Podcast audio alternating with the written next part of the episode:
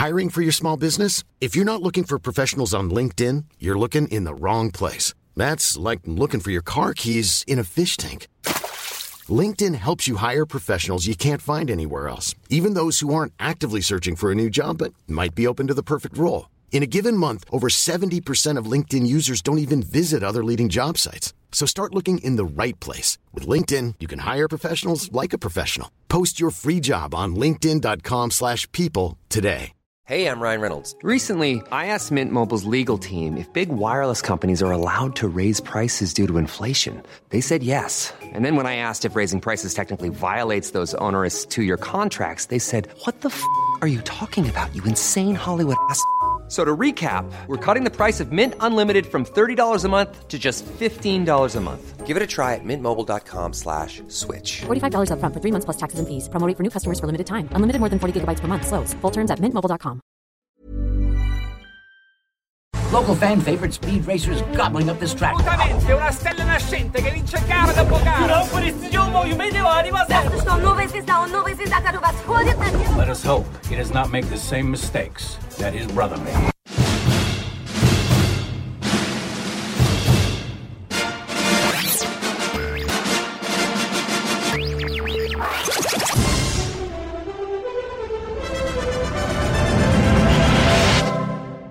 If I tilt my head to the side, I sound better.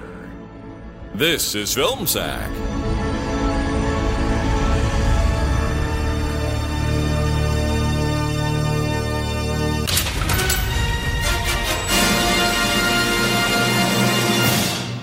Oh, sure.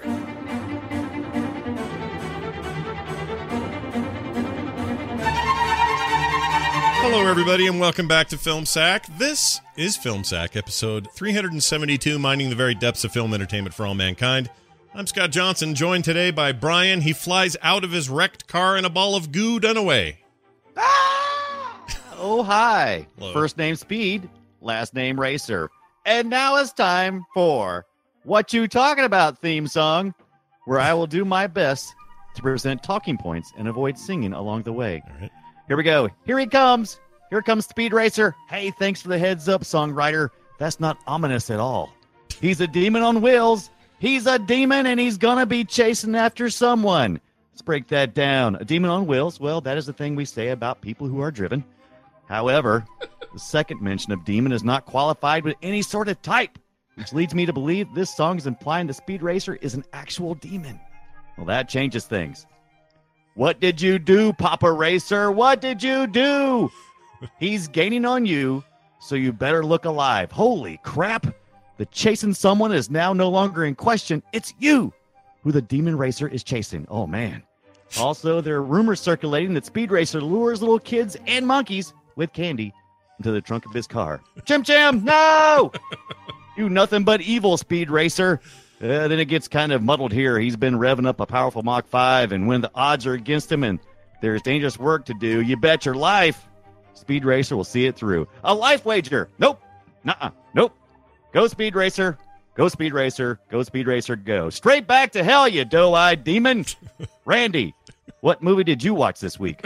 I don't know. It's almost as long as the intro, this movie that we saw, 2.5 hours. Well, I was afraid Randy may have written the same thing. Quiz. Yeah. No, that's all right. You did a full 2-minute-er there. That was well done. Oh, nice. That was impressive. Also with us, hold on a second, all the way from beautiful Canada, Randy, what the hell is Susan Sarandon doing in this, Jordan?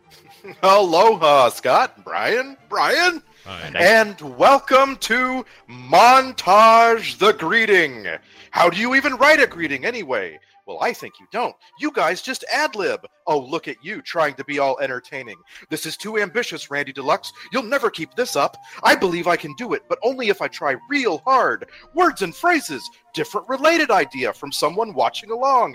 Reaction from people watching in a bar.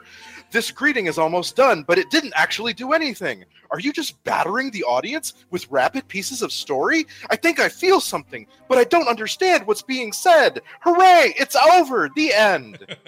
I feel like I just saw it twice. That was really good. Yeah. No, honestly, like straight up, straight up the way you just did that, that's Speed Racer in short. Like that's the movie. but we can't finish until we say, look who else is here. Brian, I bet they hired Christina Ricci because she has huge anime eyes, Ibit. Yes, so it's an interesting piece of trivia that there are actually two chimps that played the role of Chim-Chim in the movie, and one of them bit their co-star, resulting in some mishandling by their trainer, i.e. a beating, and PETA getting involved. All of this 100% true, but surprisingly, that's just one of many infractions that PETA was upset about. People for the Ethical Treatment of Animals, for those of you who weren't familiar with PETA. Wait, not the kid from Hunger Games. Not the pocket. Not the kid from Hunger Games. Here's some other things that PETA had issues with. Number one, making the poor chimp have to sit through Adobe Flash-based garbage anime and then act it out afterwards. Two, having to appear in a film that looks like it was made while dropping acid in the Dayglow poster section of a Spencer Gifts. Number three, making the chimp guzzle literally gallons of espresso to perform in the Freebird golf cart montage. Number four, having to share a trailer with John Goodman. Number five, being insulted about German chimpanzees speaking the same language as American chimpanzees? 9! And finally, having to work most closely with a co-star that looks like the love child of one of the Coreys and the fat kid from Goonies, or, as I'm going to refer to him for the rest of this episode, Chunky Feldman. Oh, very nice. It's my least favorite Ben and Jerry's flavor, though. Chunky Feldman. It's not Chunky Feldman. Yeah, it's not tasty. Well done. You guys all nailed it. This is pretty much, I mean, I don't know what else to say about this thing. All right. This is what I'll say. Speed Racer, movie, Wachowski brothers, now sisters. They were brothers at the time. Movie. You got that. Lana and Lily now are the Wachowskis. Call them the siblings or the sister, or like, you can't just say siblings or whatever, because at the very end of the movie, the first thing you see is, directed by the Wachowski brothers. Yeah, they say that exactly. The brothers part is there. I don't know if those guys are making the Avengers stuff. Those brothers, I forgot their names. Anyway, the Farrelly brothers. No, wait, I wish. Oh my gosh, I wish. No, it's the Russo brothers. That's it. I want to know if the Russo brothers also go by the brothers, and if one of them, you know, cuts cord and says, "Nope, I'm a lady," they're gonna have to go through the same thing. I don't know. But here's the important part. Cord. Here's the important part. Here's the important part that we know. It might be the most innocuous Freudian slip I think I've ever heard on Film Sack. That's pretty good. But the point is, the education here is that the Wachowskis, call them what you want, haven't made a good movie since The Matrix 1. Now you'd say, Scott, what about V for Vendetta? And I would say V for Vendetta is an amazing movie. They didn't direct it. They have producer roles there. Now that doesn't mean they don't have a lot of hands-on. Clearly they do. That movie was pretty good.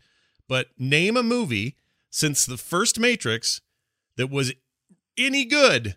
And now I will put Speed Racer in there because I hadn't seen it till now, and I'm putting it in the same list of bad movies in a row. There's no good movies. Right. Name one.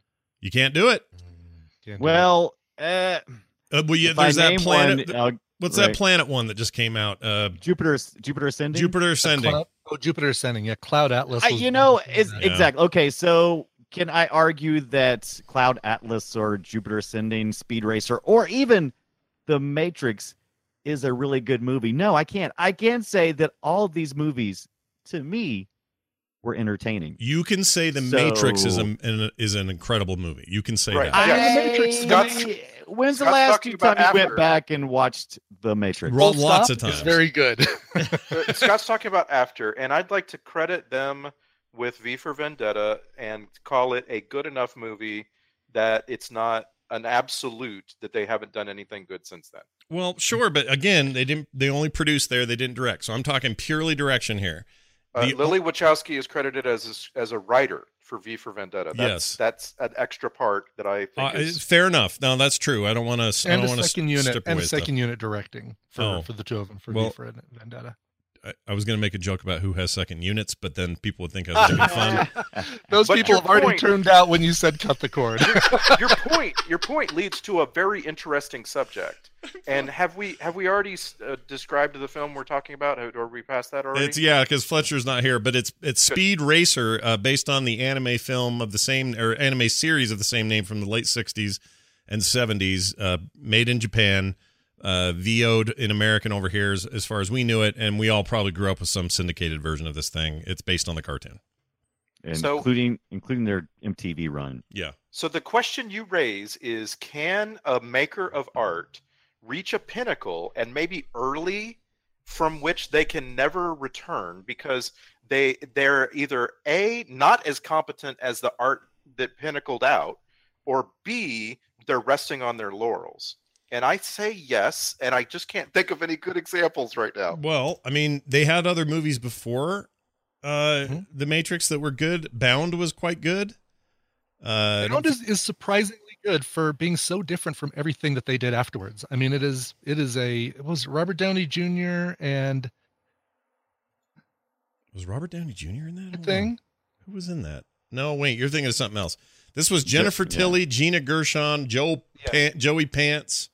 Joey Pants. And that's it. I don't see what's his name in there. Okay, so Joey Pants is who I'm thinking of in the Robert Downey. I was confused. I don't know how I could confuse Joey Pants and Robert Downey Jr., but for some reason I was picturing Robert Downey Jr. in that role, and maybe there's another one where it's like a I'm going to go two girls kind of situation. Actually, you make a fine point. I'm looking at a photo of the set, and Joey Pants looks like Robert Downey Jr. now.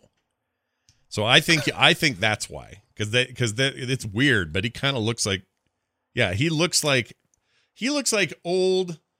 How do I put this? Robert Downey Jr. today is Bound era Joey Pants. There you go. Wow. Yeah. Okay. I think I'm gonna have to go look for that set picture you're describing. Yeah, yeah. But let's put this in perspective. Scott says that there's been nothing good since The Matrix, and I will argue the fact that I think The Matrix was cutting edge. I wouldn't necessarily say. I don't even know if "good" would be the proper term. Oh my gosh! It's one of the best. Okay, we're gonna have this out right now. It is one of the best science fiction action films of all time. Like, it's up in the list of top 10 ever. Yeah. Not only was it described as such while it was still hot in theaters, which is remarkable, right? Like, not only was it very highly rated in the moment, but up until part 2 came out, it stayed there. Yep. It was absolutely the best regarded film of its time. Yeah, and if you go back in there... I'm not saying a bad... Okay. If you go back in there, you go watch it now, that thing absolutely holds up. The sequels tarnish it, absolutely, but you can be watched without them. You can pretend they don't exist. It's fine. Throw a little defense to V for Vendetta before we go completely away from. Well, they didn't direct it. Again, they didn't direct that though. Yeah, I'm talking pure direction. That's it. Second unit directing, writing. But you know, if you direct a movie, don't be coming at me with that second unit mess. Nobody ever goes best second unit director award. Like, there's no such thing. Right. But you can't say that they weren't involved in the look and feel of the movie. Oh, absolutely, right? I mean, they were, and that's why I say that one is an amazing film. But I don't think it can be argued in the same list as actual directed projects. I think that they by being I think Lana wrote it, was screenwriter. By the fact that she wrote it, it's almost adapted it. But yeah, right. Sorry, adapted it. And that actually was going to be kind of go to my point that I think if there weren't a fantastic graphic novel series, Alan Moore, Alan Moore, yep, fantastic graphic novel series that it was based on, I think there would be a lot more appreciation for the visual spectacle that V for Vendetta is. Well, I have huge. I love that movie. Like, I don't have a zero bad thing to say about V for Vendetta. All I'm saying is. Because they didn't direct it. No, I'm just saying that's not the argument. The argument isn't V for Vendetta good or not. My argument is, have they directed a good movie since The Matrix? That's all I'm saying. Okay. And there are people who would claim that the Wachowski brothers' direction of Cloud Atlas was very good. I'm not among them. Yeah, I thought it was at that point. I think at that point, by the way, Cloud Atlas was not brothers. Right, yeah. That's why I just said sisters. Yeah. As actually, now they're not even listed as the brothers in that one, or the Wachowskis, which is what they're called. But in that one, you got the directors of Cloud Atlas were Tom Twyker, or Tykwer, however you say that, and Lana Wachowski. And I think that's when... Oh, no, they both... So there's 3 director credits on that movie. Right. So I don't know who you give the credit to there. That's weird. So for anybody sending emails... Watchable. Yeah, I didn't like it. before anybody sends an email and says Brian's a moron for not liking The Matrix, I didn't say I did not like The Matrix. I think The Matrix is good. I think my good is like maybe a B minus, and I think Scott's is like a B plus. So we're all in the same kind of category of good movie. I give it A. I'd be an A. I don't think it's so freaking amazing that it makes, you know, it makes these other things going like, oh, you have fallen so far. I don't feel like they've fallen that far. I would definitely say The Matrix is probably the best of what they did, but I wouldn't say it's like such a stretch to go, oh, The Matrix, and then they made that stinker. Yeah, like The Matrix sequels. You got to consider, you don't have to just consider the movie, but you got to consider all the things that came after it that were influenced so heavily by The Matrix. Right. Oh, I don't deny that it was a milestone movie and that it did some things that were, you know. I mean, those Gap ads with bullet time. Oh, yeah, right. Don't forget. Who can forget those? I mean, thank you, Wachowski. Yes.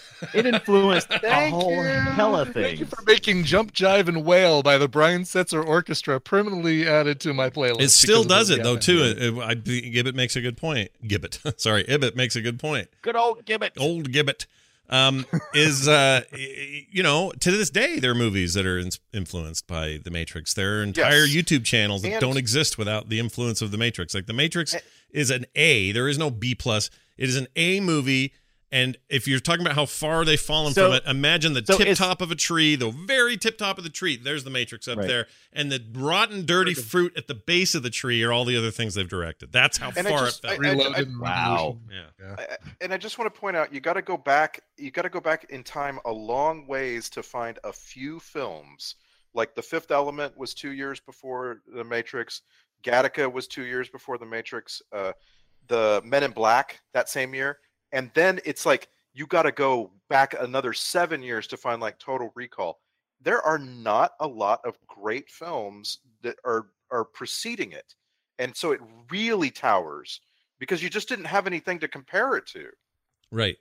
And that's my entire case. I mean, obviously, it's what you're saying is they could not.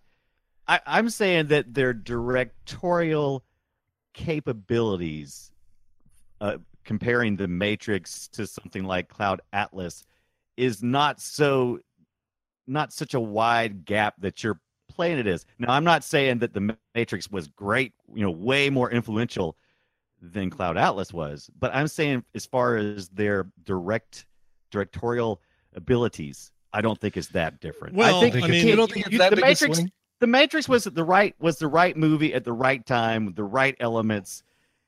And it just hit. Can you capture that again? Can you make that magic again? Well, that's the trick. There's things we've never seen before when we saw Matrix. And if you need further proof, Brian Dunaway, 2000 Saturn Awards, Best Director for The Matrix. 2004 Golden Raspberry Awards, Worst Director for Matrix Reloaded and Matrix Revolutions. Golden Raspberry Award 2016, Worst Director for Jupiter Ascending. Yeah, that makes a big difference. You go from the Saturn Award for Best Director to two Golden Raspberry nominations. Now we have a contemporary example of this sort of thing, and that's M. Night Shyamalan's film. So a lot of people think he peaked at. Some people think he peaked with his first movie. I think he peaked with his second movie, and that's what I was on my mind when I talked about hitting the pinnacle and then either declining or coasting or whatever you're describing. And is it that the person just can't do it again? Like they just can't get there? They expended their ammo, so to speak, or maybe they're just resting on their laurels. They've been there, done that. They've gotten their Oscar, and now they're just cashing in.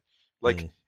Maybe it's some of both, but imagine if Christopher Nolan had peaked with like Memento, and then every movie. I'd imagine if Dark Knight sucked, and Interstellar sucked, and The Prestige sucked, and so on. You'd be like, "What are you doing? Why is he still making movies?" Yeah, no, that's a good point. I mean, he made. I mean, what was his big? Yeah, Memento. You mentioned it. That thing was a big deal, and it propelled him into bigger things. Insomnia, not as much, but it was still a good movie. It was just kind of a quieter, not, you know, wasn't as big as any of his other films, but you knew you had somebody special there, and then you proved it later. It was like, oh, okay, he's gone on to do more and more stuff. Can you name anything that Diablo Cody has done since Juno, even though she's released she's directed maybe half a dozen, maybe three or four films since? No, that's the thing. That's the one that jumps out, right? Okay. Yeah. Okay, but Diablo Cody is trying to do this, right? Like very specifically taking on films that are destined to be small and unseen. Yeah, right? I see what you're saying. So like resting on your laurels, like this will succeed whether or not I'm involved. I'm just phoning it in, kind of thing. Maybe I always heard young adult was good, and I just never got around to it. But I'm not saying that either. Like I get the feeling that there are filmmakers who they get passionate about stuff that's never going to find an audience, and that's just how they do it. Like they're like this script excites me. I'm going to make this movie, and I don't care if it's a movie that's going to have broad appeal. Right. Whereas the Wachowskis are trying to make movies with broad appeal. They're just not that good at it. They're a little George Lucas. I hate to say it. Like George Lucas, in a way, also peaked with Episode 4. He had different directors and writing help on 5 and 6. And the prequels were then proof that, ooh, maybe he shouldn't be the only guy in the room. Like, well, let's bring in Howard the Duck too to kind of further. Oh gosh, I forgot, dude. I totally forgot. And you know, you could even is Speed Racer there Howard the Duck? Oh right, that movie we watched. That movie we watched called Speed Racer actually uses bullet time, and I'm like, no, Wachowski. Oh, of course it does. No, oh, of course it does. I mean, look, the problem. It uses everything. I mean, they threw everything at this film and decided like bullet time, high speed, low speed, montage, anime backgrounds, bokeh, whatever that's called, everything. Yeah. I could have really gone for something that more embraced. Like for me, the 1 foot in and 1 foot out approach of the film is my biggest problem with it. I think if they'd have gone completely wacko CGI everything all the time, I would have liked that better. In fact, I think this would have been like a fun. I'm trying to think what studio would do it, Sony or Fox or somebody, but like a fun 3D film, like a 3D animated film. I remember when this came out, I saw it opening night in the theater, and I remember. The talk, like Variety magazine, the world's first live action anime, and I'm like, yeah, and I went and saw it, and I get it. It's not necessary what you're talking about. The mix of live action and animation, just it's not necessary. They didn't have to do it. Well, it's also like jarring. It's also that's my problem is it took me out of it, and it took me out of it to the point that all I could think about was. All right, yeah, this is 2008. This is, a couple years into the Xbox, PlayStation 3 era. We're 360 and PS3, and we're kind of at that part where everything's super dude bro racing kind of stuff. We've hit a new level of CGI fidelity here, and now we're just going to overdo it, completely overdo it, kind of like all the Agent Smiths in that sequel to The Matrix that was just so overdone. They were like, you know what we can do? We can make it look like there's a bunch of Agent Smiths. So let's do the worst possible thing and have a billion Agent Smiths. And they didn't have time to refine that. There's way better tech now. You can do those sorts of things and not have it look so stupid. This is how that feels to me now. This feels like plastic Mountain Dew freaking garbage poop to me. And Scott, I want to name some movies for you. All right. I want to name some movies for you. All right. The Dark Knight, Wall-E, Iron Man, Slumdog Millionaire, Gran Torino, Tropic Thunder, Quantum Solace, Man on Wire. Those were all 2008 films that came out in the same year as this one. Wow. All good movies. Yeah. What a year. Yeah. It's a great year. For exciting movies, right? Yeah. I'm into that whole era is good. This movie is not. And here's the thing. I was actually looking forward to this. I was looking forward to this. I thought, you know what? I didn't see it then. I like it when I get to see it for the first time, and I just was bummed out by all of it. This is boring. I knew I would come in with this because I knew there was going to be a real look at what's entertaining versus, what is, I don't know, good art. That word is what's entertaining, because I will say I was entertained. I can't say that it was. There was things that annoyed me about it, but there was also things that I liked. And at the end of the day, even though it was a 2 hour and 14 minute movie, which from the get go, I was like, oh no, it's too long. 2 hours and 14 minutes. Hey, guess what?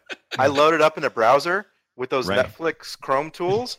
and I set it to 1.25. Nice. Well, I watched it normal speed all the way through, and I was entertained by many performances. I was most annoyed, I would almost say, by the special effects of the racing. The racing didn't bother me as much as some of the special effects that were going on, all the flashing, all the...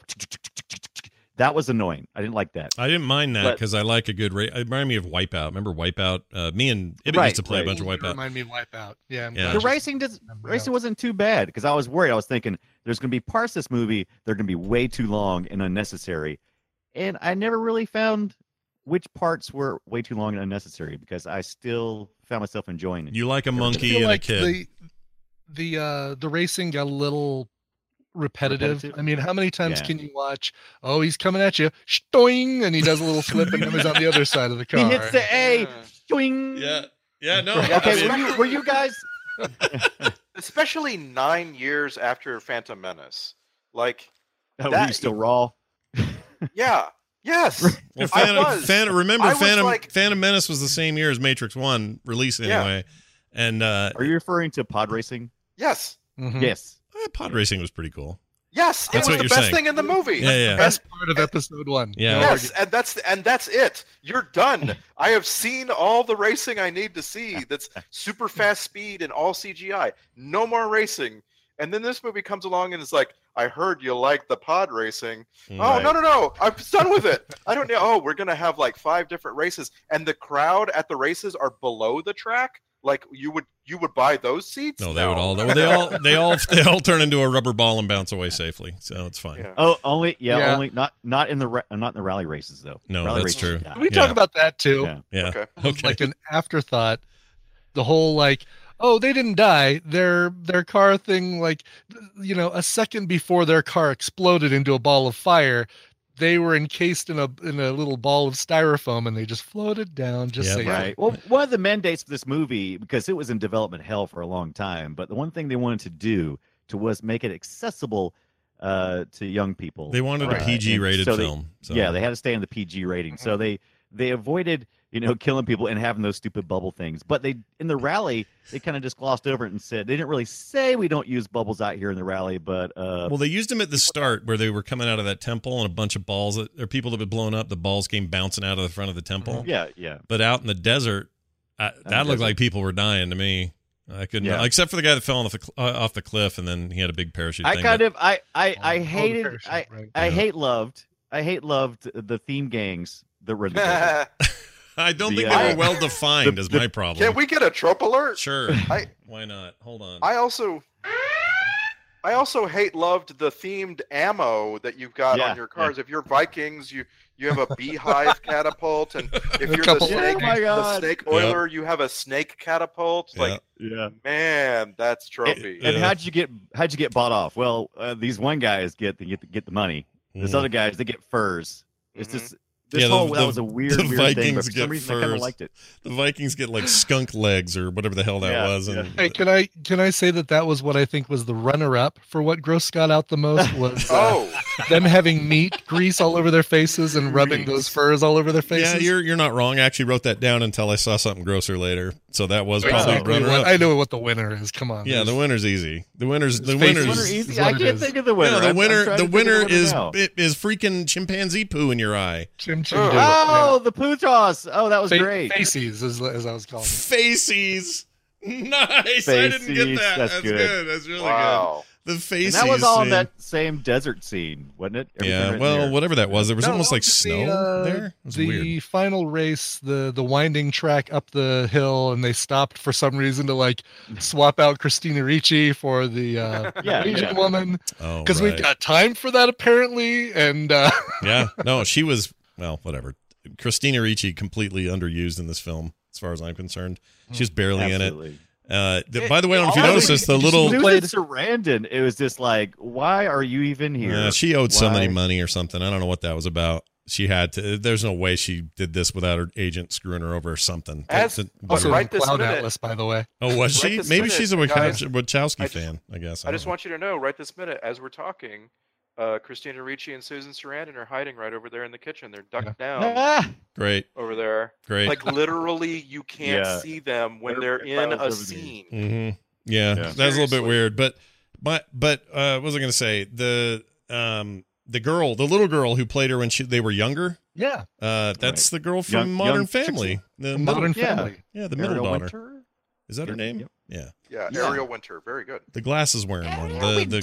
She was raised as in the show. She was put out there as the kind of the nerd middle child, but she's got her own thing. Once I saw that, I had to go back and pull Tina into the room and say, "All right, can you tell who this is?" And she's like, "No, I don't recognize her." I said, "Now imagine her with glasses." And she's like, "Oh my God, that's the girl from Modern Family." Yeah, she was good for the part, but anyway.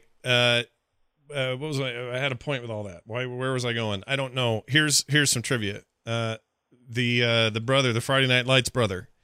I feel bad for him because he's cool. Yes. He did all kinds of decent work on TV. I thought he'd have a bigger role. All he did was hop in there and spend most of the movie as Matthew Fox. Yeah, I will totally admit that I predicted Matthew Fox was going to have a huge career in entertainment like 15 years ago. We all did. Boy, was I wrong. Well, I mean, look, there's nothing wrong. Lost, yeah, you know? He was. There's nothing wrong with Matthew Fox, but I think Matthew Fox suffers from almost the exact same problem everyone on Lost did.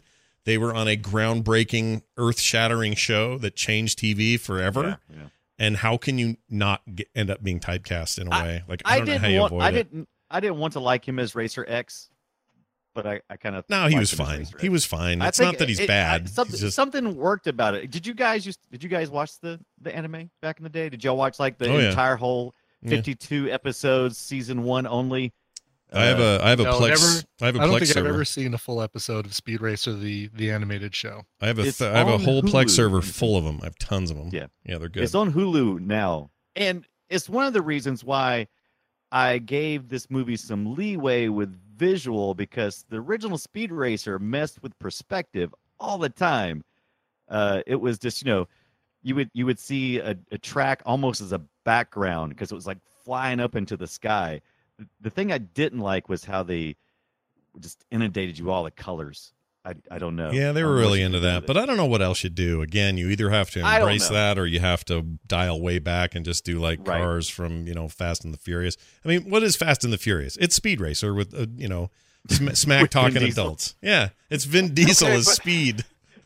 Yeah, but the Fast and the Furious is this whole other thing where it's about international crime. Yeah. And this movie has this really plain message. Right, and that is that capitalism leads to crime, which leads to people getting hurt. Yeah. Right? Also, it's trying to say that what would the world be like if it was everything hinged on racing, like the entire society. Racing, exactly. Racing is a religion for these characters, absolutely. Which I think you lean into, and I don't know if they did enough, but I mean. That's why what I wanted them to do is embrace the ridiculous, just go all the way with it, and instead.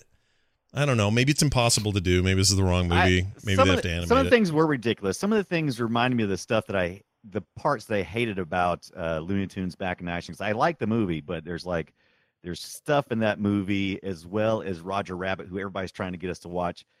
I don't dig the bounciness of guns and stuff and the different play. I don't know. It annoys me. And they did that a lot in this because a lot of the weapons were real bouncy and jumping up and moving around. It's just like, it just seems so goofy. I got a question for you, Brian Dunaway. Could you have done without the monkey entirely? Always. If the monkey had not been in this movie, would you have been okay? Always. I would have been okay without the monkey as long as they at least did a cameo. And they probably wish they hadn't had the monkey after the beating that one monkey took. And by the way, friends who are in the midst of composing a tweet, I know it's an ape. I know. Yeah, they're actually Monobos. Is that what they're called? Chim-Chim. Oh, no. His real name? Chim-Chim. No. That's his real name. The kind of monkey it is a chimpanzee. No, it's an amoebo something. A bonobo? Bonobo, that's it. There's a chimpanzee in this movie. Well, it says here.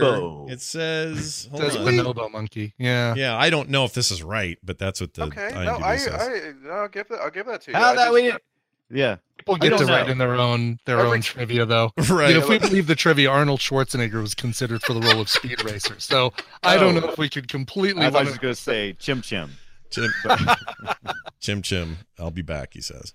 But anyway, look, here's the thing, though. You have anime. You're talking about anime source material here. The rule with anime source material is you always have stupid sidekick humor thing, and it's usually some kind of little dirty old man scientist, or it's some kind of weird animal like Orko, or the freaking whatever they were on Thundercats. What was that thing called? Snarf. Wasn't that wasn't always from the source material? Sometimes we added those in to Americanize this. No, stuff. We did. Like, no question. I'm actually saying it's the reverse. I think the Japanese tendency in anime to always insert one of those. I think they got that idea from us, because we always did it with like old Disney stuff. There was always some bird or shitty animal sidekick or something like that. Yeah. So I think I think they got it from us. A lot of their stuff's inspired by, you know, Disney and stuff from that era. Then they turn around and make anime into something that's such a force in the world that now we look at it and get inspiration from it, but they retain that weird stuff. A monkey and a kid, that is so a thing they would do. And if you made this movie without it, there'd be fans who, you know, poop their pants. They'd be so upset. Absolutely. You'd at least have to have a cameo. I mean, you couldn't ignore the monkey entirely. Yeah. What about? And by the way, I've just been looking this up. I think it is a bonobo. It, you know, generally speaking, they look the same. They're a little smaller than a chimpanzee. Its name is Chim-Chim. So that led me astray. Bottom line, we all know it's an ape, folks, but we're going to call it a monkey. Carry on. Pretty sure they needed it to look like a chimp. Bonobos look like chimps. Done. Oh, right? For sure. Yeah. Yeah. Willie and Kenzie were the two bonobos that played Chim-Chim. But I think if you know, you couldn't eliminate them completely, but I could have done with a little bit less of Spritel and Spriddle or whatever his name was.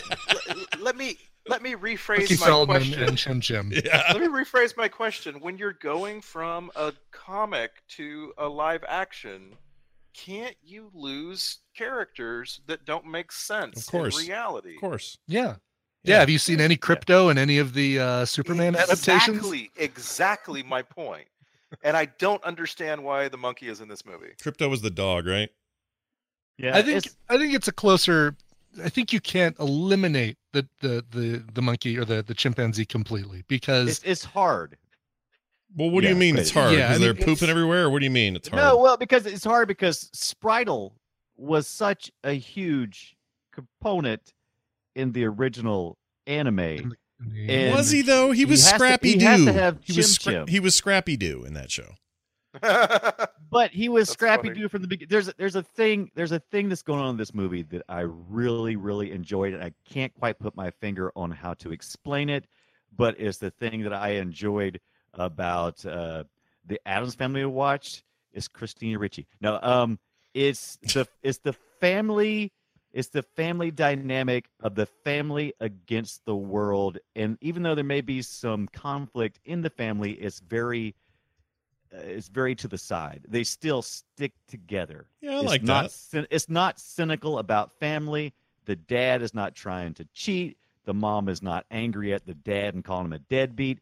They avoid all of those family stereotypes that we seem to see so much in Hollywood. Mm-hmm. I like to see a functioning family, even the dad who knows he has made a mistake with his oldest son. I totally agree. Yeah, I agree with that. Adjustments. My favorite part of the movie was that, and I also liked the scene, which should have been too maudlin to enjoy, but I liked the scene at the end where he's pulling out the last part of the race and figuring out a way to win. And his car's all over the place. I couldn't actually tell you what the hell was going on with the car, but he had this montage memory of his mom encouraging him, his dad having that son-father conversation. Like that all felt really nice. Like that was nice. And I agree with you that that's a nice alternative to cynicism. The rest of the movie is no story. Let me find a better word. I was disturbed by the whole decision that even though Rex is still alive, everybody who loved him and lost him isn't going to get to find out. Right. Yeah, I was like, if I lost my son, you better come find me later and tell me you're okay. That's the soap opera part of this whole thing. It's set up for the sequel that never would happen. Exactly. Right. I mean, it's like, all right, the sequel, Matthew Fox says, especially my problem with it was you're my brother Rex, and you're Racer X. Racer Rex. Oh, I get it now. Racer Rex. Yeah. Oh shit! I didn't even. That just barely came into my head after you said it. I had no idea. And for him to say, no, I'm not. It's like, oh, come on. The character figured out who you are. You have to own up to it then. Yeah, no, I agree. Apparently not.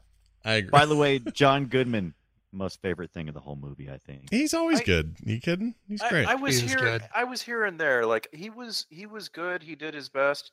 I don't know why I never bought it. I always felt like he was an intruder on the movie somehow. And I guess it's because I've seen him, like I just saw him on Saturday Night Live a couple weeks ago. You know what I mean? And it was like, here's probably why he's not, his role in this is not like the TV show. The dad was involved in every step of everything. It was always going on. He was always going, all right, Speed Racer, let's get this car together. Yeah. Like a lot of that stuff going on. Mm-hmm. In this thing, he's just sort of, I teach my kids to do good stuff. See ya. And then he's not there. Not be watching that race. Yeah.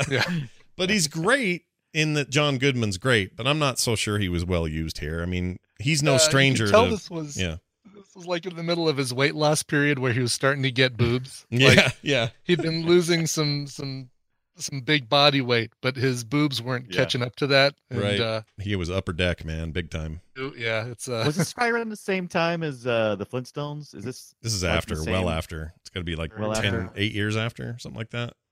Okay. But I was just going to say, he's no stranger to weird stuff like that, like taking an animated show and making a movie out of it with, the first Flintstones was him. He's always down to clown that guy. He's like, I'll be in your fancy Coen Brothers movie, and I will also be the dad from Speed Racer. Like, he's just fine. I'll be in Argo and Roseanne, and I'll do another thing. Like, he is the most versatile. Yeah. It's like the most versatile dude.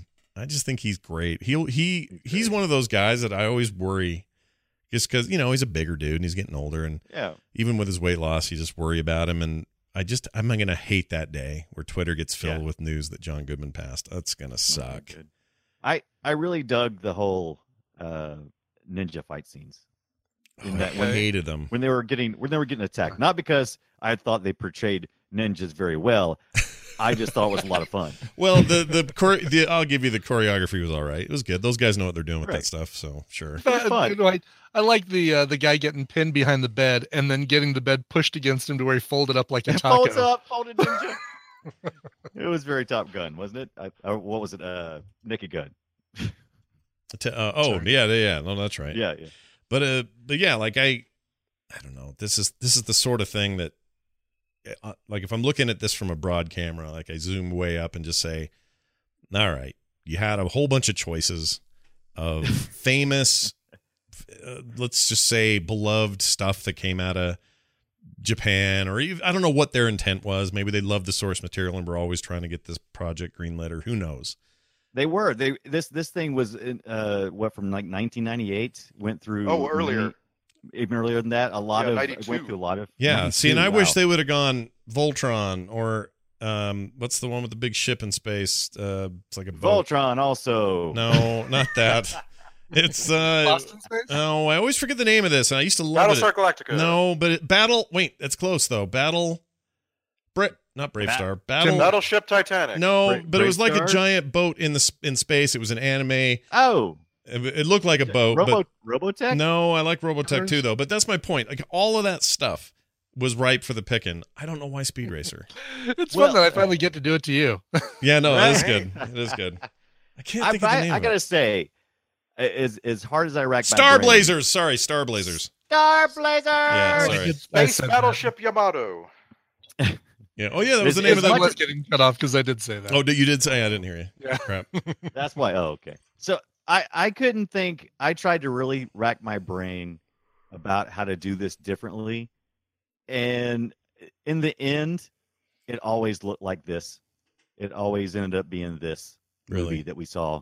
I just can't imagine it being any really much different. When you say much different, you mean better or worse, or just this is as good as you're ever going to get with Speed Racer live action? I think this is about as good as you're going to get on a Speed Racer. Like they could totally go back. And since everything was shot on green screen, they literally could almost remake this movie. and get rid of all those special effects. So much of it's green screen. I just think they should. They can remake the movie without even having the actors come back. You probably have so much green screen footage, the entire movie in green screen, that they could just like replace the green screen footage with stuff. Yeah, and it's 2 hours and 14 minutes long. There's plenty that you could skip. Yeah, and then you could dub some stuff. Whole new movie. According to producer Joel Silver, the movie was largely shot in green screen in 60 days. And there was also a J.J. Abrams draft of the screenplay that did not get picked up. I would like to see what that was. Just kind of curious. I mean, 08 would have definitely been still sort of TV J.J. And he hadn't, TV J.J. He hadn't branched out to be Joe director like he is now, as much as he is now anyway. But yeah, like I would like to read that. I just don't know. To answer your question, I don't know if you make this. I don't think you can. I think this needs to be live action. If you're going to make an anime into a thing today, I think you go not live action, 3D animated. Look at Astro Boy as an example. That turned out great for what it is. Mm-hmm. That would have been terrible live action. Incredible style 3D animation. I think it would be fantastic. Like kind of goofy stylized bodies and stuff like that. Good, yeah, exactly that. Because the music was created for this was also The Incredibles. Same guy, right? What about just more realistic live action? Like, when they made Mad Max Fury Road, there was a lot of green screens, but you don't ever think about it. There's a lot of practical though in that movie. Like if you go watch the special stuff, you're like, whoa. It gives all this realism to it, right? Right. And like, I don't know. It's hard because Speed Racer is about these crazy cars on crazy tracks, right? Mm. So, but still, I feel like it could have been more realistic. You know what? You just said it. I think you just summed it all up for me. I already have a movie about racing across the desert that I love more than anything in this world. You had to invoke the MMFR. It's true. I was going to say, I actually thought about not saying that. I was going to say Guardians of the Galaxy. Sure, that's fine too, but they don't really race anywhere, do they? They have a freaking raccoon man, and somehow I feel like way more realistic than Speed Racer. Oh, yeah. Oh, totally. No, I mean, yeah, if we're going to... You know what? Actually, good example of lots of color and lots of style, and then successfully pulling it off. I think I think the Guardians movies...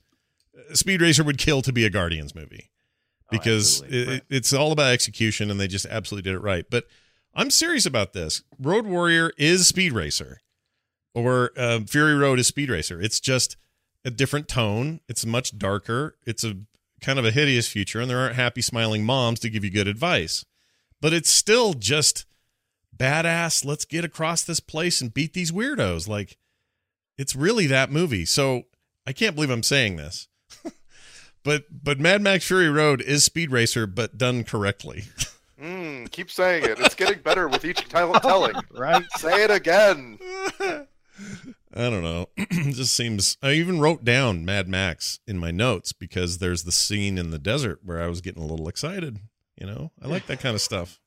Desert racing. I'm into it. Mad Max. I'm into it. And for some reason, this is something I should at least get out there for full disclosure. My daughter...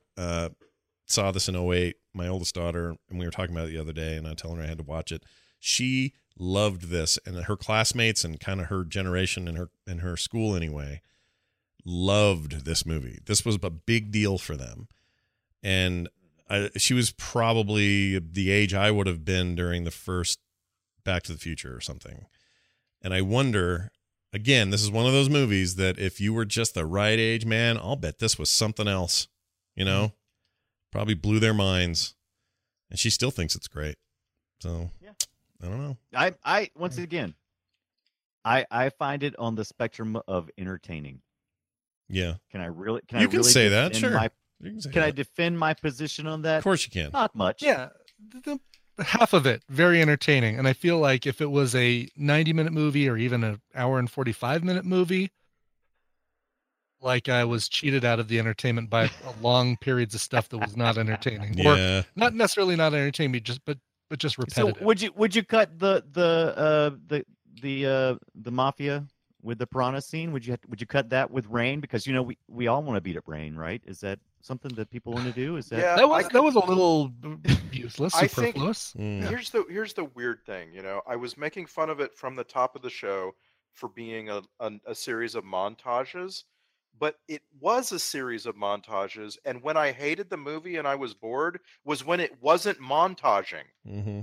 And it's like, you could go into any scene where people were just talking and doing something and cut something out of it. Every mm-hmm. scene where people were just having a normal movie was too long. Yeah. Right. But I don't think there's a lot of scenes that could be cut that I don't think would damage the film, but I can't think of any scene that I was just like, oh God, I wish they would cut this. Like, it is so mm-hmm. painful. It's just like, it'd be nice if there was a shortcut and then I could get the Blu-ray. There's a better movie that pulls this off, and it's Scott Pilgrim versus the World. Oh, and cool. And by pulling it off, I mean visually, tonally, like it knows what it is and it leans into it. So maybe if we had went back, not as many people enjoyed the manga that started all of the Speed Racer. It's not as well known as the anime, right? But perhaps going back to the manga. Source material would have been maybe a little less sure, but crazy. You know, Hollywood with all their money, they're like, well, we got to make this appeal to everybody as possible, and anime is still weird for a lot of people. And blah, blah, blah. I feel like the movie Kick-Ass did that pretty well. Yeah, that's another good example. It has some faults, but it stays true to the comic book pretty well. Yeah, and it never like bores you to tears with exposition. I also feel like in a post-successful Marvel world. Because remember, Iron Man was 2008 as well, so right. we hadn't seen what the MCU was going to be like yet until that hit. I think maybe in a post-Marvel success, like let's put this at 2014 and on, you could have maybe made a Speed Racer that was able to take more risks and not try to fill all the little what would broad a Speed audience. Racer from 1992 look like? Because we were not ready, we were not prepared for the CGI with that. Would it have looked like Jurassic Park? Is that like no right? I don't think they'd even attempt to do I think they just used practical cars. It would have been just a racing movie. Racing around Talladega Nights with Grand Prix stuff. The snake oil dude. I could go for that. What if it just described as a film I'd see? I'd spend money on. By the way, the youngest brother, the Spritel, whatever his name is, he didn't go on to do a whole ton of things, but his most latest film is a movie called Sex Guaranteed. So if you thought this was too PG for you, I don't want to see that. Yeah, go see Spritel in Sex Guaranteed, where he stars with co-star Chim-Chim. No, I don't want that at all.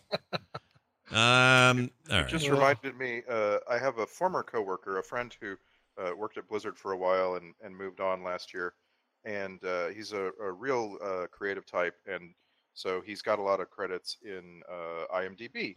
And he moved on, and I was just thinking earlier today about I wonder if he ever got credited on something that I might know in his time as an adult working before Blizzard. And so I went and looked up, and I'm looking Blizzard title, and I go back, and the only thing I found that wasn't a Blizzard title that he worked on was called Porntourage. Oh, jeez. It's in IMDb, and I'm like, I wonder if you could ask IMDb to lose a credit. Like, right. Be careful what you get. Right, annul. Basically, it's an annulment of Porntourage. I'm trying to find this. How do you spell that? Well, really? I want to know what that is. I just wanted to know how's it spelled. I want to know what that is. Porn. Just start writing. Just start writing porn and see what comes up. You want to know? Here's what it says: pornographic material. Number 1. Oh. Number 2, porn addiction recovery. Number 3, porn star martini. Number 4, pornography. Next one, pornography statistics. Next one, pornography definition. This is the best because go ahead. Hold on. Porno grind bans is next. Then pornography stats, porn blocking app, and porn induced education. So wow. Let me just tell you my favorite thing about Porntourage, and you can't if you just spell Porntourage. You'll see it. Poor age. And it's all on YouTube, by the way. Yeah. Oh, it is? My favorite thing about Porntourage. First thing that came up when I Googled it. Is you scroll down and it's like details, country, USA, language, English, box office, budget, $1,000, parentheses, nice. Estimated. Wow. Nice. Wow. Ooh. The accounting's pretty rough. Yeah. The accounting's pretty rough on that. Oh, I can't find it on YouTube. I'm dying to know what the plot is. That's all. An entourage parody website follows an up-and-coming male porn star. His agent to the sex stars, and of course, his porn-tourage. Okay, so it's entourage with porny stuff. Great. Well, it's entourage with more porny stuff. Good point. Really I never saw that show. I assume there was a lot. It was HBO, so it had a lot of naked people in it. Yeah. And just scrolling through the, it looks like it's, or maybe hard PG-13. There's no, it doesn't look like there's any actual nudity in it. There's implied nudity quite a bit, but this is safe for somebody to watch. Actually. Yeah, who knows? I don't know. But I don't know if I want to be the Jeremy Piven character. No, you don't. The other, by the way, my other daughter says that she watched this with me for about, 5 minutes. And she turned to me and she goes, "This is terrible." I said, "I know." Porn-tourage? No. Speed Racer. And what we watched this week. And I said, "Oh, we're back to talking about Speed Racer." We're back to Speed Racer. We're off porn-tourage now. She says, "This is like Spy Kids crap," is what she said to me. That's a really good comparison. That's it. Yep. I liked Spy Kids so much more, though. Yeah, but you didn't really like Spy Kids, did you? You know what I'm saying? Yeah. Like you liked it, but you didn't really like it. It's just I did watch that when Tristan was of the age to enjoy Spy Kids, and I feel like I enjoyed it, sort of. Yeah, I felt like I hated it. Yeah, it is that whole thing of like the overuse of CGI, where you know that they're just sitting in a green box and everything. Yeah. Is going on around. Yeah, that's my whole thing. Is like that whole. Well, a lot of the Rodriguez movies of that time all felt like that. Like even, even the Dame Shark Boy and Lava Girl. Yes. Ooh, in 3D. Yeah, that was bad. Let's try to forget about that. And I will say this is what happened though. Right after all this was done, I had this uncontrollable urge to fire up Burnout Paradise and play it. So I did. I played Burnout Paradise for like an hour after I watched this movie because crashing and flying all over the place and destroying a city with a car is a cool idea. So I did that. I now own that game, Burnout Paradise, on 3 different platforms. Same. I don't know what my problem too. Is. I have it on I have a PC, PlayStation, and Xbox version of the original, and I really want the PC version of the remastered, but that's not out yet. It is still. I mean, I think it's just straight up my favorite racing game of all time. We talked, Dunaway and I talked about this on Boot, but it's just so good. Sort of version that you can get that you recommended for App Slappy a couple weeks ago that I picked up. Oh, was it? It wasn't Burnout. What was it? Couldn't have been Burnout. Burnout Paradise, as much as it was a racing game. Was it Sunset? Oh yeah, no, that game's cool. Except I'd compare that more to Outrun or But Burnout Paradise, which is 08 also, by the way, 2008. That's crazy. Yeah. Is now at their 10th anniversary. They have a remastered version coming out. That is the peak of destructible car racing, open world stuff. Nobody's quite captured it since. It's so good. Oh my gosh. Mm-hmm. Burnout Paradise. Go play it. The one that's on PC, the Steam version is just fine and looks great on there still. I play it in 4K. It looks great. So the expansion is one of those examples of an expansion to a game that has no distinction from the original game. It's called Big Surf Island, I think. Oh, yeah, that's it. Yep. And you can't, when you drive from the original game into Big Surf Island, you practically see no difference. Like, it added some space, some territory, but it really added nothing to the game. It's one of those weird things. It is weird. I mean, they had new races and new events, but it wasn't that much. But that enhanced version comes with all that DLC plus whatever else they released. It'll have multiplayer again. Like I'm all for Paradise getting its love back because it's holds up. It's really good.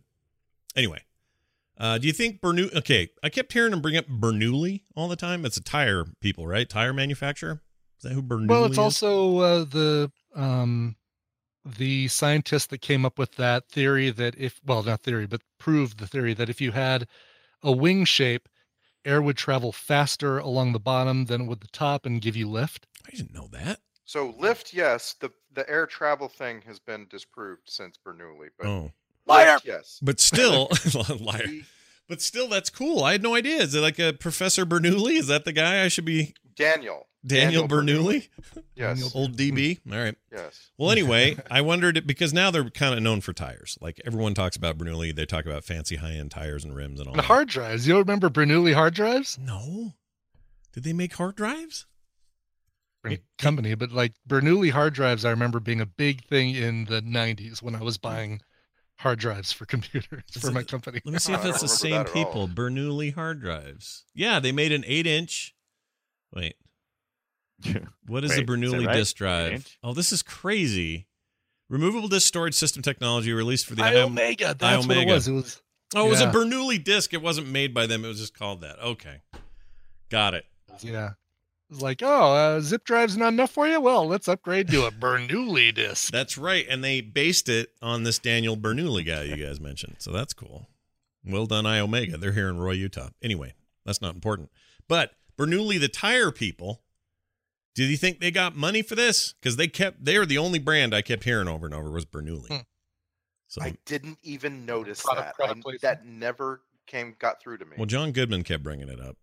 Okay. Yeah. He had the engine or something, right? It was better. I thought it was just tires or something. Maybe it was the tires too. I don't know. I think he mentioned something about the engine was different than the other one because they were facing some kind of patent issue or something. Where do they keep the goo? Put on those Bernouillis. Where do you think, or where did they put the goo that would make the G.I. Joe? Sorry, I call it G.I. Joe because in G.I. Joe, no one ever died. They always had a parachute or plane would crash. Right. Everybody would live. Those balls that they would turn themselves into in the car, where the hell is all that stuff kept? Is that in some kind of like little pouches on the side of the car? Like that just no, they have, they have little chimps in there with a little bubble stick, bubble wand. Well, then what saves the chimps? Right. Yeah, the chimps all die. That's the chimps. Oh. They just die. That's the reason why Chim-Chim was in Speed Racer's trunk. Yeah. And they saved Chim-Chim. And by the way, that shit Chim-Chim threw into the face of the guy from V for Vendetta that barfed in the shower. That guy. When he threw his poo at him, it wasn't lost on me that chimp had to, or that whatever monkey it is, ape, pooped in its hand to then throw it. It's not like he keeps extra in there. Yes, and remember, folks, when you poop in your hand and then throw it, poop in the right hand and then go shake hands with somebody. Only in the right hand. You get double use from it. I see. Yeah, it's pretty offensive. But yeah, the old Chim-Chim, that's where that phrase comes from. Is that where it came from? I wasn't aware. Chim-Chim, be right back. Yeah, it's all good. Well, there you go. That's your movie. We should do clips. Should we do clips? What do you guys think? Oh, yes. All right. A lot of yeah, it's all engine clips. Sounds this entire rest of the show. So buckle in. Actually, it's not too many. It's not too many clips, but here's a few. Here's a line at the beginning. Holy cannoli, Spade. Holy cannoli, Spade. And the Australian guy. Nice. Oh, forgot about the if there was a phrase called a token Australian. Yeah. Well, he's like your token whatever mechanic, I guess. Really got out of hand with the accents and people from places with the French and the German and the Australian and so on. Like out of hand. Stop it. Yeah, they were all over the place. That's kind of source material from the dub version, right? Because they did a lot of all these weird accents in the dub version. Yeah, that's true of the cartoon. Yeah, I didn't think about that. The two announcers at the beginning who were calling the race were the actual voice actors from the old show. They were called Peter Fernandez and Corinne Orr. They're the original English voice actors for Speed Racer. Also did Racer X, that guy, and then Trixie and Sprittle were voiced originally by this Corinne woman. So anyway, they got a little cameo going there. Let's see. Here's one for I put a kid, bad actor kid is what I wrote here. Here you go. There's that Speed Racer. My daddy told me that his daddy used to work for the Nishida Motorworks, but he quit. My daddy told me that it was a completely crazy thing to do. He says the whole family is crazy. She's bad.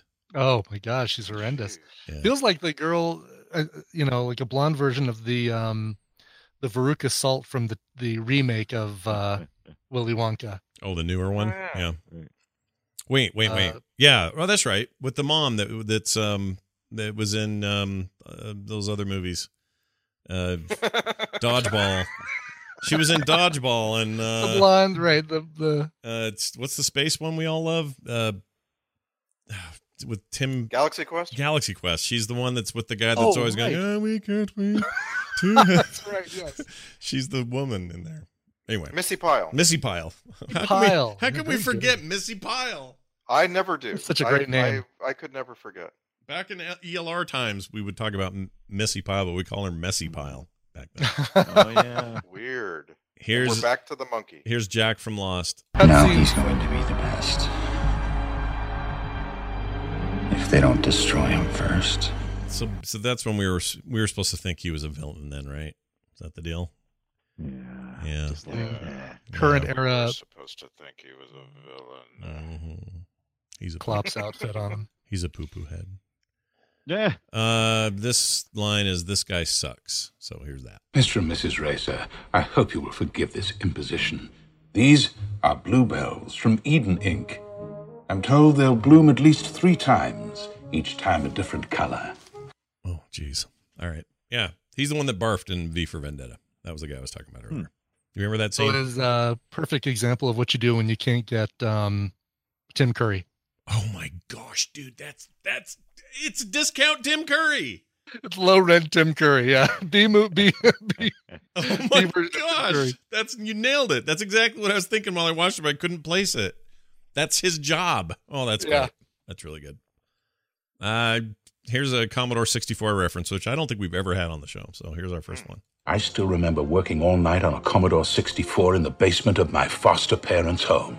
Nice. Foster parents' home. I just caught that part. Yeah. He was a foster kid. They were trying to say that all the foster kids turn out to be evil, horrible, genius people. Hmm. Yeah. Nice lesson there. Wachowski. And thus guaranteeing that no generation after ours will ever understand that line. Yeah. Right. Well done. Here's Christina, what's her name? Here you go. Hubba. There's that. That's about all she said the whole movie. That and cool beans. Oh, yeah. Cool beans. I hate that. Don't you hate that phrase, cool beans? Cool beans. I don't like it. Here's John Goodman. Cool beans. He's just trying to scare you, son. They tried the same thing with Rex. If it's a fight they want, it's a fight they'll get. How? It's a good question. How? Here's some time with Mom. Whoops. There it is. Speed. When I watch you do some of the things you do, I feel like I'm watching someone paint or make music. I go to the races to watch you make art. And it's beautiful. I think it's chaotic and hard to follow, but whatever. Mm-hmm. She and I can agree to disagree. Mm. How about this one? I don't know what they said is what I wrote, so here it is. Like a baby eating its diaper changed. Something about a baby and a diaper getting changed? Like a baby needing its diaper changed. Oh, like a baby needing its diaper changed. See, eat that. No. Once you explain that, it's so good. Once you explain it, it's exactly right. But right. Like, what? I couldn't hear it either. Okay, here's the worst dad joke in the movie. Was that a ninja? More like a nanja. Get it? Nanja? Like a nanja. So dad joke. Yeah, I don't like it. But I tell you, man, I don't know. Something about him grabbing the ninja, and just grabbing both of them and then shows up with the wrestling rings. He's a champ. Just like, yeah! That was pretty cool. Mm-hmm. But they don't play that stuff up enough. They should have leaned in. Here's Bye-Bye Little Turd. Bye-bye Little Turd. All right. There's that. Snake Oiler. Was that his name, Snake Oiler? Yep, Snake Oiler. All right. Here's John Goodman, who has a few things to say. Speed, before you go, I'd like to say a few things. I'm sorry. I've mixed 2 clips of John Goodman. What is that? Oh, that's from Barton Fink? What was that? It's a Barton Fink when he was barfing. Yeah. Barfin' Fink. I couldn't help it. Well, yeah, Barfin' Fink. Why didn't we think of that before? That's pretty good. We might have on that episode of Film Sack. I don't think we did. I would have remembered that. That's pretty funny. Yeah. Okay. That kid is wily. No, I literally repeated it. There you go. All right. I don't know what this is. It doesn't matter if racing never changes. What matters is if we let racing change us. Oh, gosh. Matthew Perry, speak up. Every line in that movie, I can barely hear him. He doesn't come out. It's like a Christian Bale... Yeah. It's like Christian Bale in a Batman movie. Yeah. Except those are more like, hey, listen. Oh, I hate his Batman. His is the worst Batman. Like, listen, I love those Bale films. They're the best Batman movies ever made. But he sucks when he talks when he's Batman. Just don't talk. Can we just have a silent Batman, please? For real. Mute the Batman. Or give him that cool modulator that Zippy has now. That's pretty cool. If he'd had that, I'd have been with it. But he's not good at doing that whole, you guys, seriously, I'm Batman. Like, he sucked at that. Ugh. So write me and come at me, bros. Tell me I'm wrong. You're absolutely right. You know, he says I'm Batman, and you're like, mute yourself. Make that your job. Yeah, mute is your horrible. Job. Delete your account. All right. Oh, let's move on from clips because they're done, and it's time for this.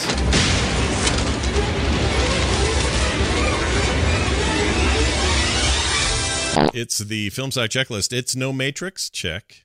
Not your best height of Lost's popularity move there, Matthew Fox. Check. Mm-hmm. And finally, whole planet based on video game style racing. Check. Definitely got that. Hey, Scott, I have a question for you. Go ahead. I'm going to name some movies, and I want you to tell me what they have in common. Go. Lost, the Star Trek reboots, The Incredibles, Up, Super 8, Mission Impossible 3, Ghost Recall, Rogue One, Inside Out, Jurassic World, Zootopia, Doctor Strange, and Ratatouille. Oh my gosh! I know the answer. Oh, what is it? Giacchino?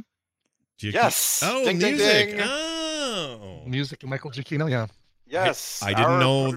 I didn't know that's what I was listening to last night. That's must cool. be our greatest living composer for film score at this point. Oh, I must be. I would agree. And the only one that I've ever had drinks with in the Bellagio. Hotel bar. Every time Brian tells that, I have to warn him, just careful not to trip over that name you drop. Just to drop that name any chance I get.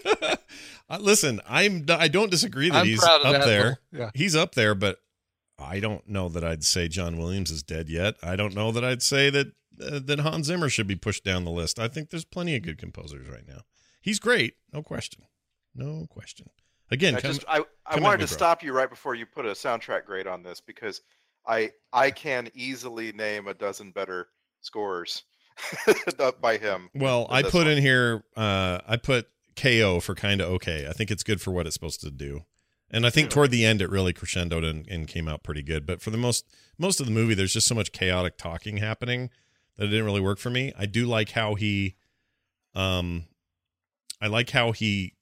integrated the theme from the cartoon in there. And if you haven't seen the cartoon, it won't make any sense. But that, the way that thing inserts itself is pretty nifty. I like that. Cartoon, never seen a full cartoon, but I know the song enough to recognize that sting in the regular music. Sure, it was good. I like that. Susan Sarandon, by the way, is our only Star Trek connection. She played Mom. Literally, that's her whole name, and this is Mom. Mom Racer. Chris Sarandon, Susan's first husband. Oh, I guess it wasn't her, but her first husband. It's not even a Susan Sarandon connection. No, it's her husband. That's lame. Daryl, this is lame. It's 6 degrees of Star Trek. Yeah, it's he played Martis Mazur in the Star Trek Deep Space Nine episode Rivals, so sort of connected. Maybe he went to work one day and she said, "Where are you going?" "Oh, I'm doing Star Trek today." "Okay, see it." That's the connection. Abrams is more of a Star Trek connection than Susan Sarandon. Oh yeah, good point. J.J. Abrams directed Star Trek movies, two of them. Derp. And did the original draft of Speed Racer. There you go. Soundtrack grade. I already told you. All right, now it's time for the Twitter post. In a 280 character or less post, how would you sum this film up? Let's start with Randy. Speed Racer, the most boring action-packed snooze fest of frenetic movement you'll ever endure. Go, Speed Racer, go! Go! Go! Go! Go! Oh, it's staying. It's not going anywhere. Go! Just leave. Fill up those 288 characters. Yeah, you filled it right up. There were a lot of spaces in between those final commands. Ellipses. Brian Dunaway, your take, please. Speed Racer, like a plate full of PB&Js that Mom Racer brings out to the garage to get you all thirsty for the milk that you can only drink if you win. Thanks, Mom. That's your only name. Who'd you marry? Mom. Okay, great. Ew. Yeah, I know. It's pretty gross. Finally, Brian Ibbett. Speed Racer. I feel like I'm on the 83rd lap of the Indy 80 HD. Well done. It's very ADHD. This movie could use some Adderall is what we're saying. A little bit. Well done. Let's move on. No, the other thing. What? Adderall picks you up. Not Paxil. What's the thing that the kids used to take? Ritalin? Prozac? Ritalin. Thank you, Ritalin. Yeah, Ritalin calmed him down. Adderall creates focus. It's like speed, basically. It's legal speed. Adderall gets... some Ritalin. Yeah. Adderall gets your whole house clean at 3 a.m. Adderall. What else we got here? Oh, I got alternate titles. Look at this. Oh, that's the lady. Hold on. There we go. All right. Alternate titles just handed to me. This was almost called Mad X Fury CGI or Eternal Sunshine of the Spotless Car. Now, there's a reason I made that reference, because the kid who played, I think it was Speed Racer or the other kid, is in Eternal Sunshine of the Spotless Mind. That's it. We didn't really talk about Emile Hirsch, so he's fine, whatever. So yeah, and I was thinking, I don't remember ever seeing this guy in anything else. And I looked him up, and I'm like, well, he's done things. I just haven't seen them, any of them. Yeah, Emile Hirsch. Weird. I mean, Emile Hirsch is in a bunch of stuff, isn't he? He does things. Yeah, yeah. I just never happened to see them. The one thing of his that I've seen is Milk. And I don't remember him in that movie. I don't remember Milk. Well, he was Milk's boyfriend, wasn't he? Was he? Was that it? Okay. Hold on. You're sure. Right. That's right. You're right. Why not? Sure. Cleve Jones, his girl. Oh, that was also 2008. Weird. That's crazy. Oh, The Girl Next Door is what I know him from. Do you guys remember that movie, 2004? Yeah. He played The Girl Next Door? That's yeah. Actually features Dan doing the narration at the very beginning of that movie. Yeah. Into the Wild. He was into the Wild. Into the Wild was fantastic. That's an excellent movie, by the way. It's definitely his most acclaimed film, and I've never seen it, and I would like to be sold on it, because I'm not there. What's so great about it? It's like a walkabout journey for this guy, and it's introspective and really well written, and there's a killer song by Pearl Jam, Eddie Vedder, that kind of through lines the whole movie, and it's really, really. Good. I've got Spotify, so I can listen to the song. You don't have to. Will you look it up? You can listen to Big Heart Sun. You don't have to tase me here. He was in. No, it's really good. He was in something else I liked. Where is it? Oh, Lords of Dogtown. And it's funny because if you would have asked me, or who starred in Into the Wild, and I forgot it was him, I would have said, "Oh, it's the dude from Entourage, not Porntourage, but the main dude from Entourage." Yeah, he does look like him. He's in the dude who has an entourage. He's in Lords of Dogtown, which is a great movie, by the way. If you guys ever see Lords of Dogtown, it's a skater. It's the skater one that's about. It's got Heath Ledger in it. Also, it was 2005, I guess. It was the one about those guys that invented skateboarding, basically in California in the 70s. Those guys. It's really good. Anyway, all right, I will watch Deep Into the Wild. Do it. Into the Wild. By the way. It's funny looking at Emile Hirsch's filmography in IMDb. After Speed Racer, there is a Speed Racer video game, and I didn't realize there really was a thing. It feels redundant, but there was a video game based on this video game. You get to hold a controller while you watch that version of the movie. Yeah. That's about it. It's about the only difference. I remember that thing being out. I don't know if it was any good. Probably not. Movie tie-ins are typically not very good. So is it just throwing poop at people's faces, or is it a racing game? That's a mini game. You race, and then it's kind of like how Ryu and Ken would beat up a car in Street Fighter. Right. It's like that. And then you have to hold down triangle while you put your finger in a piranha's, Oh, I forgot about that finger hole thing. They had more blood in that scene than I thought PG would allow, but whatever. What do I know? You just brought up the delicious subject of movie tie-in video games. Is there anything that even comes close to GoldenEye? There's other good ones. There's this Wolverine game that came out right around the time of Origins. X-Men Origins Wolverine. A fantastic video game. The movie is a heap of shit, but the game is great. I hear about the Geostorm game. is apparently head and shoulders above the Geostorm movie. That movie, it could have been titled anything. I don't know how they got that deal, but that's a mobile game that's actually pretty good. Have you guys seen Geostorm? No. Did you guys see it? I'm saving it for Film Sack. Same. Look, I watched it. It's inevitable. Here's a spoiler. How about in your movie Geostorm, you actually have a Geostorm? No. All right, thank you. They all drove trackers. Yeah. This is like if your movie was called The Maze Runner and there wasn't a maze. Mm. That was my major complaint about the movie. Mm. I kept waiting for it. Like, waiting for it. I would like to put on this list. Hold on a second here. I thought, where is it? It's not Silent Hill. There it is. Street Fighter, the movie, the game was this.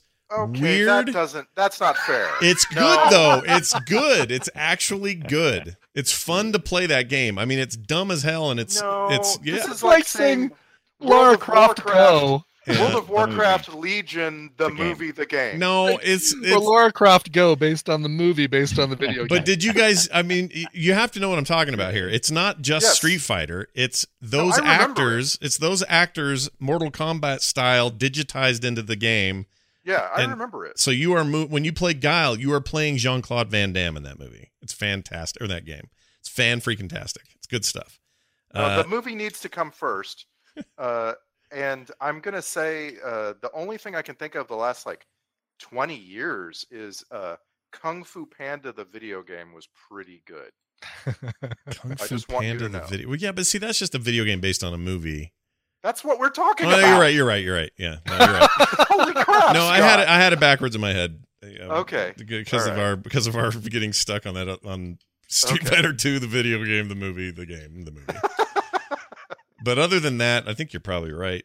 There aren't too many. Like in that same year, 2008, they made a version of an Iron Man game based on the movie. It's horrifically bad. Yes, it's garbage. It's so bad now, but I don't know. You don't even see him very much anymore now. But once in a while, I got one. That horrible Mummy movie that came out last year with Tom Cruise in it. Tom Hanks. That'd be great. Tom Hanks. Yeah. There's a game that's why is there a mummy in here? It's like 16-bit looking. New game, sure. but it's retro looking. It's like a Metroidvania kind of Metroid game, on Steam. That game's great, really, really good. 1,000 times better than the movie. It makes me want for there to always be movie tie-in video games. Like, how interesting would the Florida Project, the video game, have been? Sure, you're a small child. You have to escape from the slums of Orlando and make it to Disney World. Garden State, the game. That's right. You have to come off of drugs while surrounded by people who are on drugs. Yeah, it's perfect. Find your lost trinket. It's perfect. It'd have the best soundtrack of any video game ever. That's for sure. You don't want to face the final boss in Requiem for a Dream, the video game. No, you don't, dude. Oh my gosh, that final boss has a decaying arm, a barfing black guy, and a thing up your butt. That movie, dude, still to this day. It's if that's a movie, okay, somewhere, someplace. You know, we always talk about what movies when we were kids we'd see them and we shouldn't have, and then they just kind of stick with us and we're horrified by them even to this day. That's somebody's movie when they were like 10. Oh, yeah. When they were 10, they walked into a viewing of Requiem for a Dream and witnessed all of that, and then it's just permanently a thing they'll never forget. They can't even watch Labyrinth without going, I know what you did. You know what I mean? Like, that's somebody's 7. Yes, that's somebody's 7. Exactly. Exactly. But anyway. Having said that, I think The Shape of Water could have made an interesting video game where you are mute and everyone else does all the talking. And you have to help your new friend escape from a bad lab and so on. Sure. Like, I'm visualizing a King's Quest kind of interface where at the bottom you see what somebody says to you, and your 3 choices are single period, 2 periods, or 3 periods. That's right. And one of the options is do it with a fish man. So there you go. You're spoiling the movie, Scott. Yeah, Nobody knows about the video game too. The first 10 minutes of that movie, doing it with a fish man. All right. Well, there you go. Hey, real quick, emails here. This comes to us from Keaton. It's not Michael Keaton, just Keaton. Who wrote in and says the following. He sent it to filmsack@gmail.com. He says, hey there, Sackers. I am a night shift worker, and I recently was browsing channels. At about 3 a.m. on the Sci-Fi Network, this interesting movie came on called Dragon Blade. It stars John Cusack as a defecting Roman general who teams up with a Chinese warlord played by Jackie Chan to defend the Silk Road in ancient China from another corrupt Roman general played by Adrian Brody. It apparently came out in 2015 as mainly a Chinese release and its $65 million budget drew in $74,000 total in the U.S., but over $120 million worldwide. I know it's a newer film, and it can be hard to define what is a sackable film, but boy, watching this felt like it was a gem that needed to be mined from the depths of film entertainment for all mankind. Mm. If it ever hits a streaming service, I'd love to listen to you four talk about it. Keep on sacking Keaton. I think we should put that on the list of things to watch for, because that sounds ridiculous. John, what casting is this? John Cusack, Jackie Chan, and Adrian Brody. That's crazy. Right. It's like somebody spun a wheel somewhere and came up with those three. All right, call the guy Point with the meets nose. High noon meets. Yeah, find the guy with the broken nose. Get Jackie Chan in here, and where's that guy that holds the boombox over his head? There's something you can watch if you have Amazon Prime called The 50 Worst Movies of All Time. It's a 1-hour film, and it's basically just clips of 50 really, really bad movies, including stuff that we've watched here, like Howard the Duck and space vampire alien nudity movie. I can't remember the name of that one. Galaxy of Terror or something like that. Anyway, I watched that and I was writing down like so many things from that movie, from that quote unquote TV show. Mm-hmm. I'm in on that. This is great. Where is this right now? Where is this showing? I want to see it. It's showing on Amazon Prime, and it's an hour long. If you can get through interstitial between all the clips, and the narrator is not great, but they have this little interstitial between all the clips, which is a bunch of people in a movie theater throwing food at the screen. And it's like Adobe Flash popcorn and burgers and a shake that are getting thrown at the theater or thrown at the screen with like what sounds like one guy overdubbed 12 times going, "Oh, boo, boo." But like the same guy overdubbed 12 times might even be the narrator. This might be a single person's project. However, the clips that they show, things like they saved Hitler's brain and EGOT with Richard Kiel before he was Jaws in Moonraker and stuff like that, looks so perfect for Film Sack that I encourage you guys to watch that and get some ideas for stuff to look for this. Sounds great. Listeners, also check it out. Amazon Prime, streaming now. Has anybody watched the on Netflix the Disney Shorts collection? No. Is that fun? Oh, that's cool. It's really good. And you were talking about interstitials. It's got a setup by the actual filmmakers before each one of the shorts. When you say shorts, you mean like the old like Mickey stuff or something newer? Or? They're all stuff they showed before new. Isn't it the stuff they show before the Pixar films, the little shorts? Before Pixar and Disney films, so it's all of the, it's kind of the last 20 years. Oh, then they've got the one with the dog and the guy in the relationship, and he keeps feeding the dog, and the dog eats all the junk. I love that one, and the paper one with the couple, the black and white looking thing with the paper flying everywhere. What's that called? Little baby seagull learning how to get clams out of the ocean and stuff. Yeah, I'm into all that. I like the Disney ones and the. And obviously the Pixar ones are awesome. Yeah, but there were some Disney shorts that I had never seen because there were several Disney feature films of the last 20 years I haven't seen. Yeah. And I highly recommend it. It's on Netflix streaming.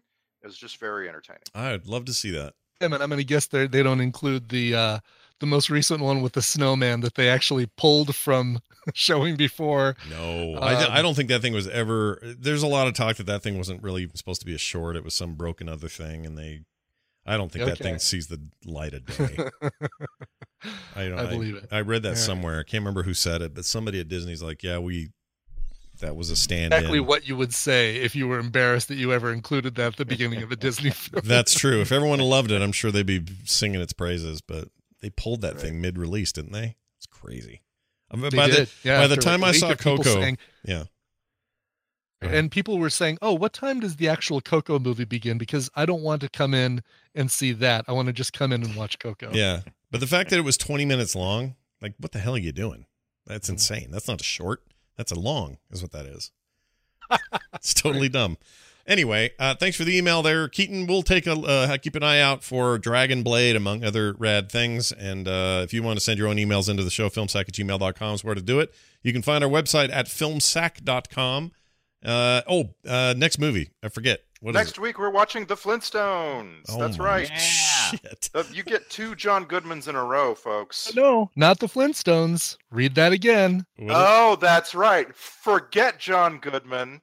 He ain't in what we're watching. We're watching The Flintstones in Viva Rock Vegas next week. Shit. Why are we doing that? Sorry. Was that Dunaway I hear in the background? Yeah. Same director, same characters, completely different cast. Yeah. Because that's how we do. Yeah. This one gives you Stephen Baldwin as Barney. Yes. And I think the guy who played Moe in the Three Stooges. Oh, is that who that is? His movie as I think that's Mark Addy is the guy who plays him. Yeah. He was Maybe not. Never mind. I thought he was in that Three Stooges thing from a couple years ago. No, well, I know he was in the Full Monty. I'll never forget that. Was it Viva? What was it? Viva Rock Vegas? Yeah. Viva Rock. The Flintstones in Viva Rock Vegas, the film that doesn't retain any of the actors. No, Mark Addy. You guys are forgetting. Mark Addy is the king. He's from Game of Thrones. He's the he's King. Yes. What's his name? I can't think of his name. Robert Baratheon. Robert Baratheon. Yeah. Yes. Think of that. Gosh. He was in the Full Monty. He's like that guy's like a British, he's great. He's great. Classical actor, and he played Fred Flintstone. Yes, head player of the Baratheon family. That's right. Yeah, so, one of the last. Join us next week. Join us next week while we skip the good one and go right to the other one. The good one. This is going to be. This is going to be a second derivative of Viva Las Vegas that we have in a row because Speed Racer was based on Elvis's character in that movie. Oh, right. Yeah, that's true. Well, this is all good because there's a big TMS meetup at the end of the month, and we may as well be thinking of Vegas now. So this is good. I like it. I didn't know Alan Cumming was in this. He plays Mick Jagged. Mick Jagged. Of course he does. Yeah. I'm also that's not even rock. That's not even like a rock play on words. No, it's not. It's dumb. That's so dumb. It's like, no, you're supposed to stick with the word stone or rock or pebble or whatever. Right. You can't go like jagged. And I'm out of things that are.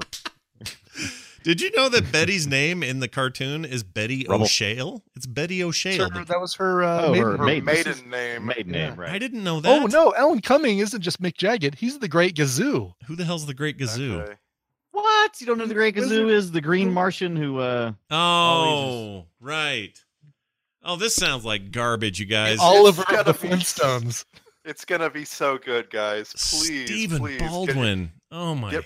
We're screwed. Silence your phones. Get yourselves no distractions for this movie. We're screwed. Oh my God, we've got Harvey Korman in this. Yeah. Yes. Got to be one of his last roles, right? Joan Collins. Wait, Joan Collins, I think is reprised. Oh no, it was Elizabeth Taylor in the first movie. Yeah, those always get confused. I always confuse those two. Yeah.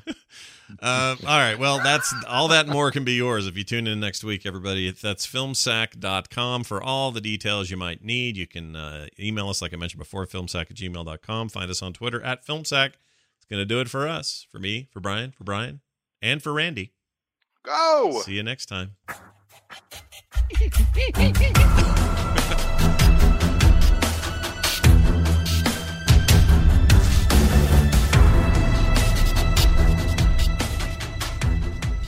This show is part of the Frog Pants Network. Frog Pants Network. Get more shows like this at frogpants.com. Hubba hubba.